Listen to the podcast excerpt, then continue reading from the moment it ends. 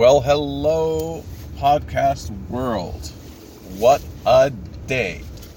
It is March uh, 4th, and I'm coming to you from the outskirts of the capital of New Jersey, Trenton, where it's a beautiful day. We've got really nice, clean air. It was really foggy last night. Whole place was covered in clouds, but everything was just beautiful. Really like living out here in the uh, in the woods, so to say, where uh,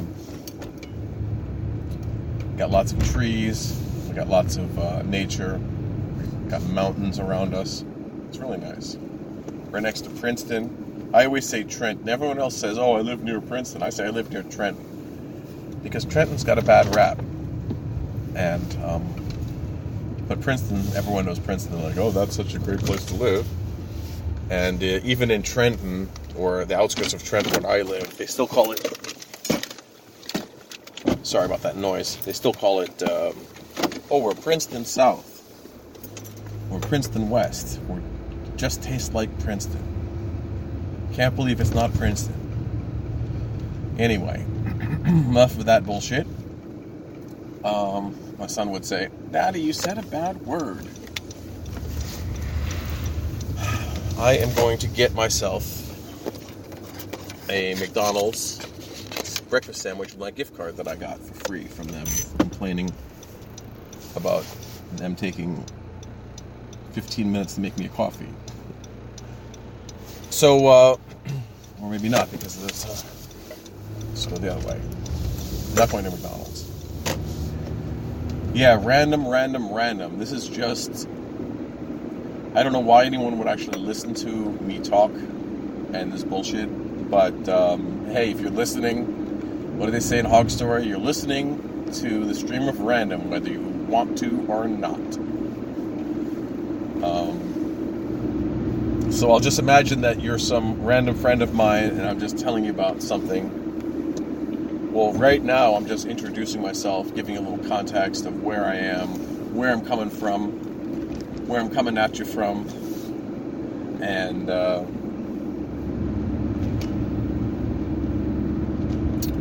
you know what life is over here. So what I've been really thinking about recently.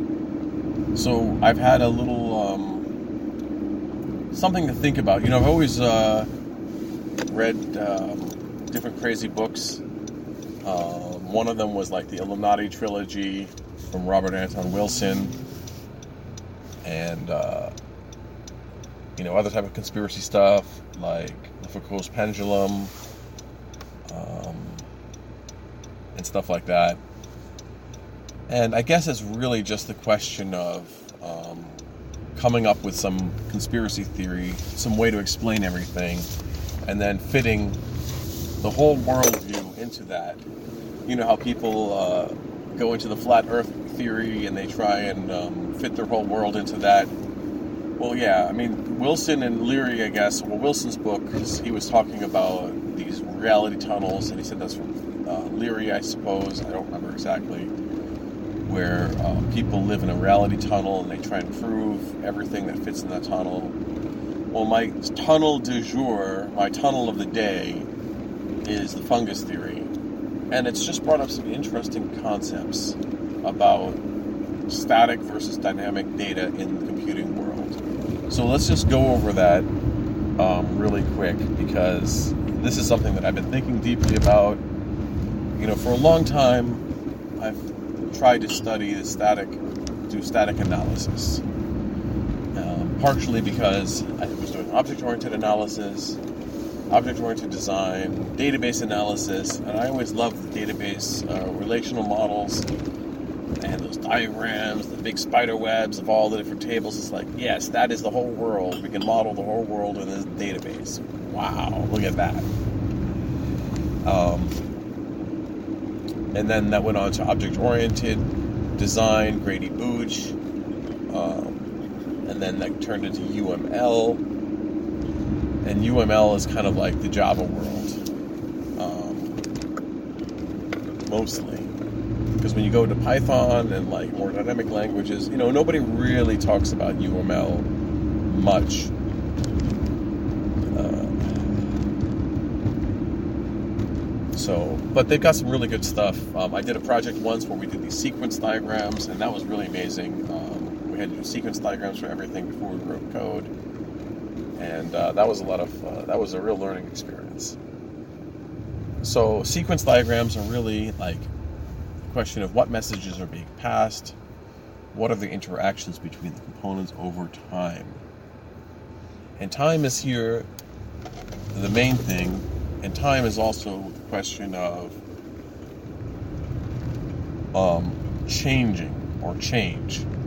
Now, static is non changing, so it's kind of like the Stoic idea of like history repeating itself over and over again and you can't change. Groundhog Day type situation. That's like static, let's say. But the guy is changing his history Groundhog Day. That's dynamic. So,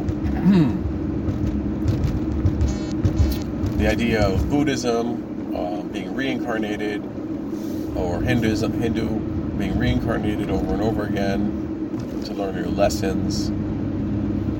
That's also dynamic, I would suppose. But what I'm trying to get at is that this whole idea, I have this intuition, and I can't describe it clearly, but let me just give you my intuition. My intuition is that somehow language, written language or symbols, the sequence of genes, right? Let's just say that the sequence of genes, um, a, a given sequence of genes, is an expression of a language. That language is interpreted by life, it's replicated. DNA turns into RNA, it builds cells and all that. Well, if the original life was a fungus instead of a bacteria, um, spreading across the universe, right? This is the theory that at least life on Earth. This is the current working theory uh, that we're working on with the fungus theory. Is that it wasn't bacteria, it was a giant spore explosion spreading its spores out. Like we mentioned, uh, you know, Scientology with the planet exploding. Well, maybe though that was the fungus exploding, and, and the and the thetans were the spores, and but somehow these spores are interrelated with language. So, gene theory, meme theory, encoding, uh, mutations in that code, and the mutations in those in that code, mutations in your behavior. I mean, we could even try and get down to the theory that a dynamic behavior of a computer, let's just say the dynamic behavior of a computer, and so in one project I worked on, it was an automotive project, and they worked on the um, the transmission systems in cars, automatic transmission, and they did a lot of mathematical modeling. So let's just assume that mathematical modeling can produce, obviously, can produce dynamic systems and dynamic behavior. Um, Nash equilibrium, I suppose. I don't know enough about it. I haven't actually studied dynamic systems enough. I know about some chaotic systems, like fractals, take the function and you feed the data back into it and it produces something else. So we might have fractal systems, chaotic systems with self feedback, creating um, unique behavior or non predictable behavior. Um, it might be much simpler than that. Might be simple mathematical functions. But let's just assume that you have some mathematical function over time and you have your inputs and you're able to model a little bit of what the behavior is going to be. But we, maybe we can't really model what the behavior is going to be of a human. But we can probably model what the computer's behavior is going to be for a large part. We look at the code and we say, well, what is this code doing? At least for simple code, like your simple um, skip logic or if then else type stuff. But maybe you can't maybe you can. I mean, this is getting into um, the question of Gödel, um, the undecidability. If someone makes a statement like, "Oh, the world," this statement is false, right? Contradictory stuff, um, statements about the statement itself and other crazy uh, reflective things. Um, I'm sure there's all types of loopholes and problems, uh, or just general super complicated things that cannot be decided in time. You know, the decidability problem is will this system terminate at any given point, and can we determine if it will terminate or not? And again, those things are difficult, very difficult you know, programmers will do crazy stuff like, oh, well, it's a virtual machine. So we're just going to load in the um, bytes from the internet and then we're going to interpret them. You've got an eval loop. It's like, yeah, it's a command and control system for a botnet and it's designed to be encrypted itself and um, controlled by someone in some other country by some obscure mechanism um, that you don't know about. So you can think that there's all types of stealthy things that can happen um, in the code that make it very difficult to understand. Um, you know, we can get into encryption. You can have multiple layers of encryption where you just cannot even um, decode what's going to happen. Right? Where the code of what might be executed will be decrypted first. It's either from the internet or it's in an encrypted blob. That blob has to first be decrypted. Um, maybe it's done in a hardware. Maybe you can't access the results. I mean, this is the whole things. These are the things that they do for protecting like PlayStation games stuff like that. They've got those hardware chips. Um, or the Xbox, you know, you can't replace the hard the CD-ROM drive because the CD-ROM drive is paired cryptographically to that um, device. And all these crazy things that people come up with um, to make it harder and harder to uh, break the um, encryption or to uh, copy things or to take control of it. So I'm just giving you some ideas of why um, why things are not always decidable. They're not always obvious. They're not always simple. Okay. Now we also have just simple things like, oh, we're going to add up these numbers. We're going to do um, a loop over this array. It can be very simple and plain and obvious. And that's a lot of what we do in the computing world um, for business stuff. It's just like super simple, obvious um, algorithms. You know, take these things, look them up over here, get the results, look it up over there, do some fuzzy logic, some lo- logic on it, do some filtering, you know, list comprehensions basically. All right.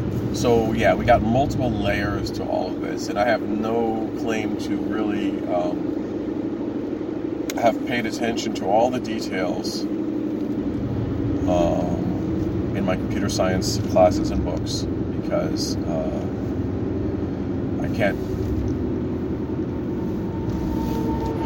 There's really these these super complicated uh, polynomial time uh, type equations um,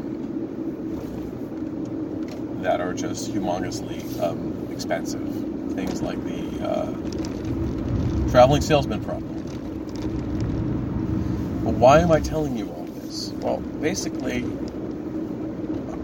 a lot of times I've been thinking about logging things and writing things to disk and creating, making them static. Like I always thought that the end goal of everything was make sure you get it written into a log format. Make sure that it's structured data. Like I've always been obsessing over structuring data, like getting the right log format, getting the right structure, making sure that those structures are understandable in some form, interpretable in some form, etc. So now I'm trying to think if that is basically somehow that's just the, the static representation. Now I'm starting to move into the dynamic.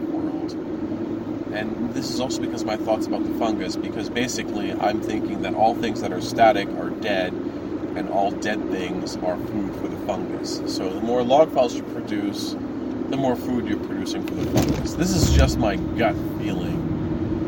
Um, and then also, the more books you wrote for the fungus, weird way, uh, dusty books, um, collecting dust, you know, dead data, dead words, even these words that I'm speaking going into the air, being recorded on the uh, podcast, they're effectively dead until they reach your ear, until they resonate with your mind and come back to life. And is that not the semiosis?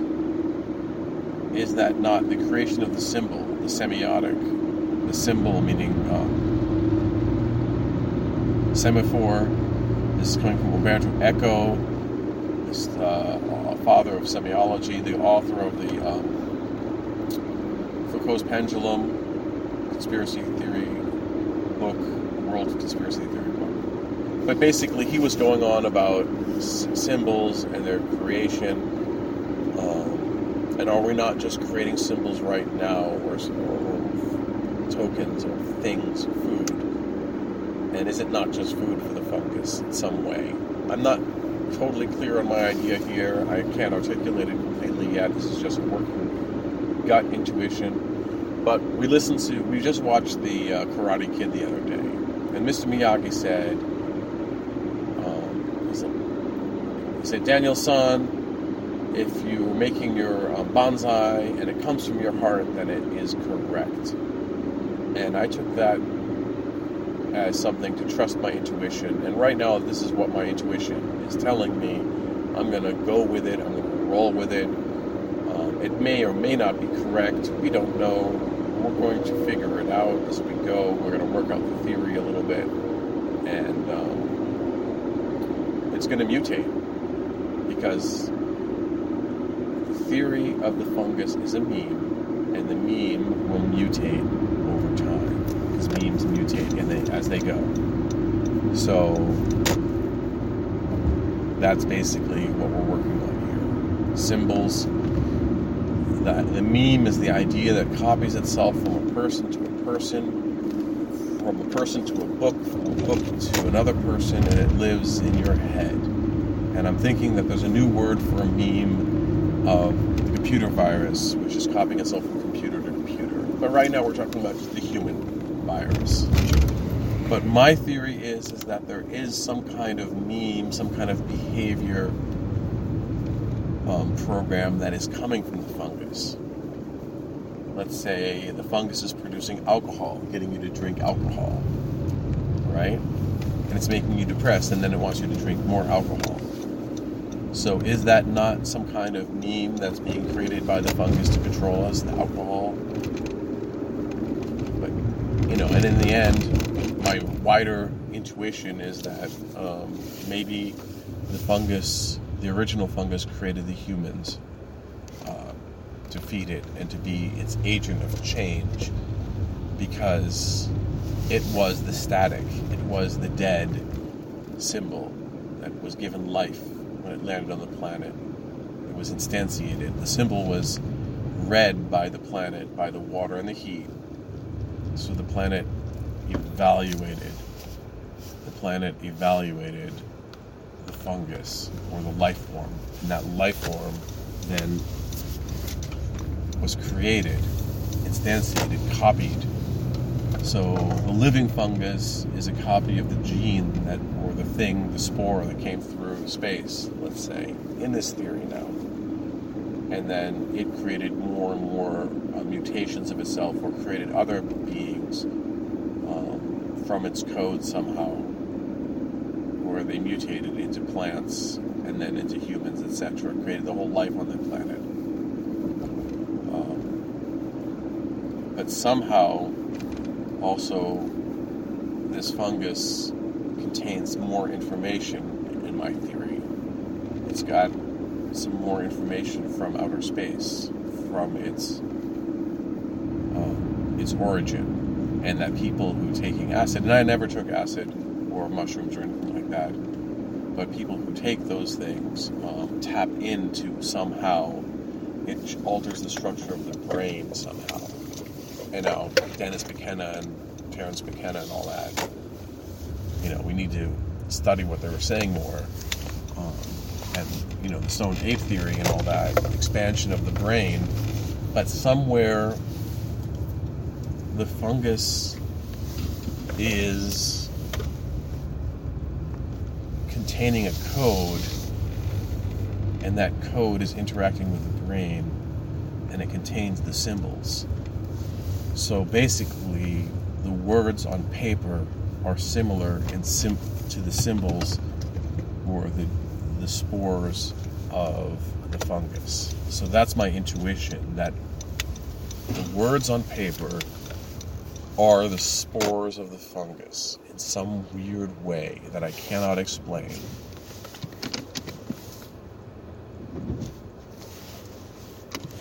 And that's what I'm working on. All right, enough bullshit. Time to go to work. Have a great day. Bye.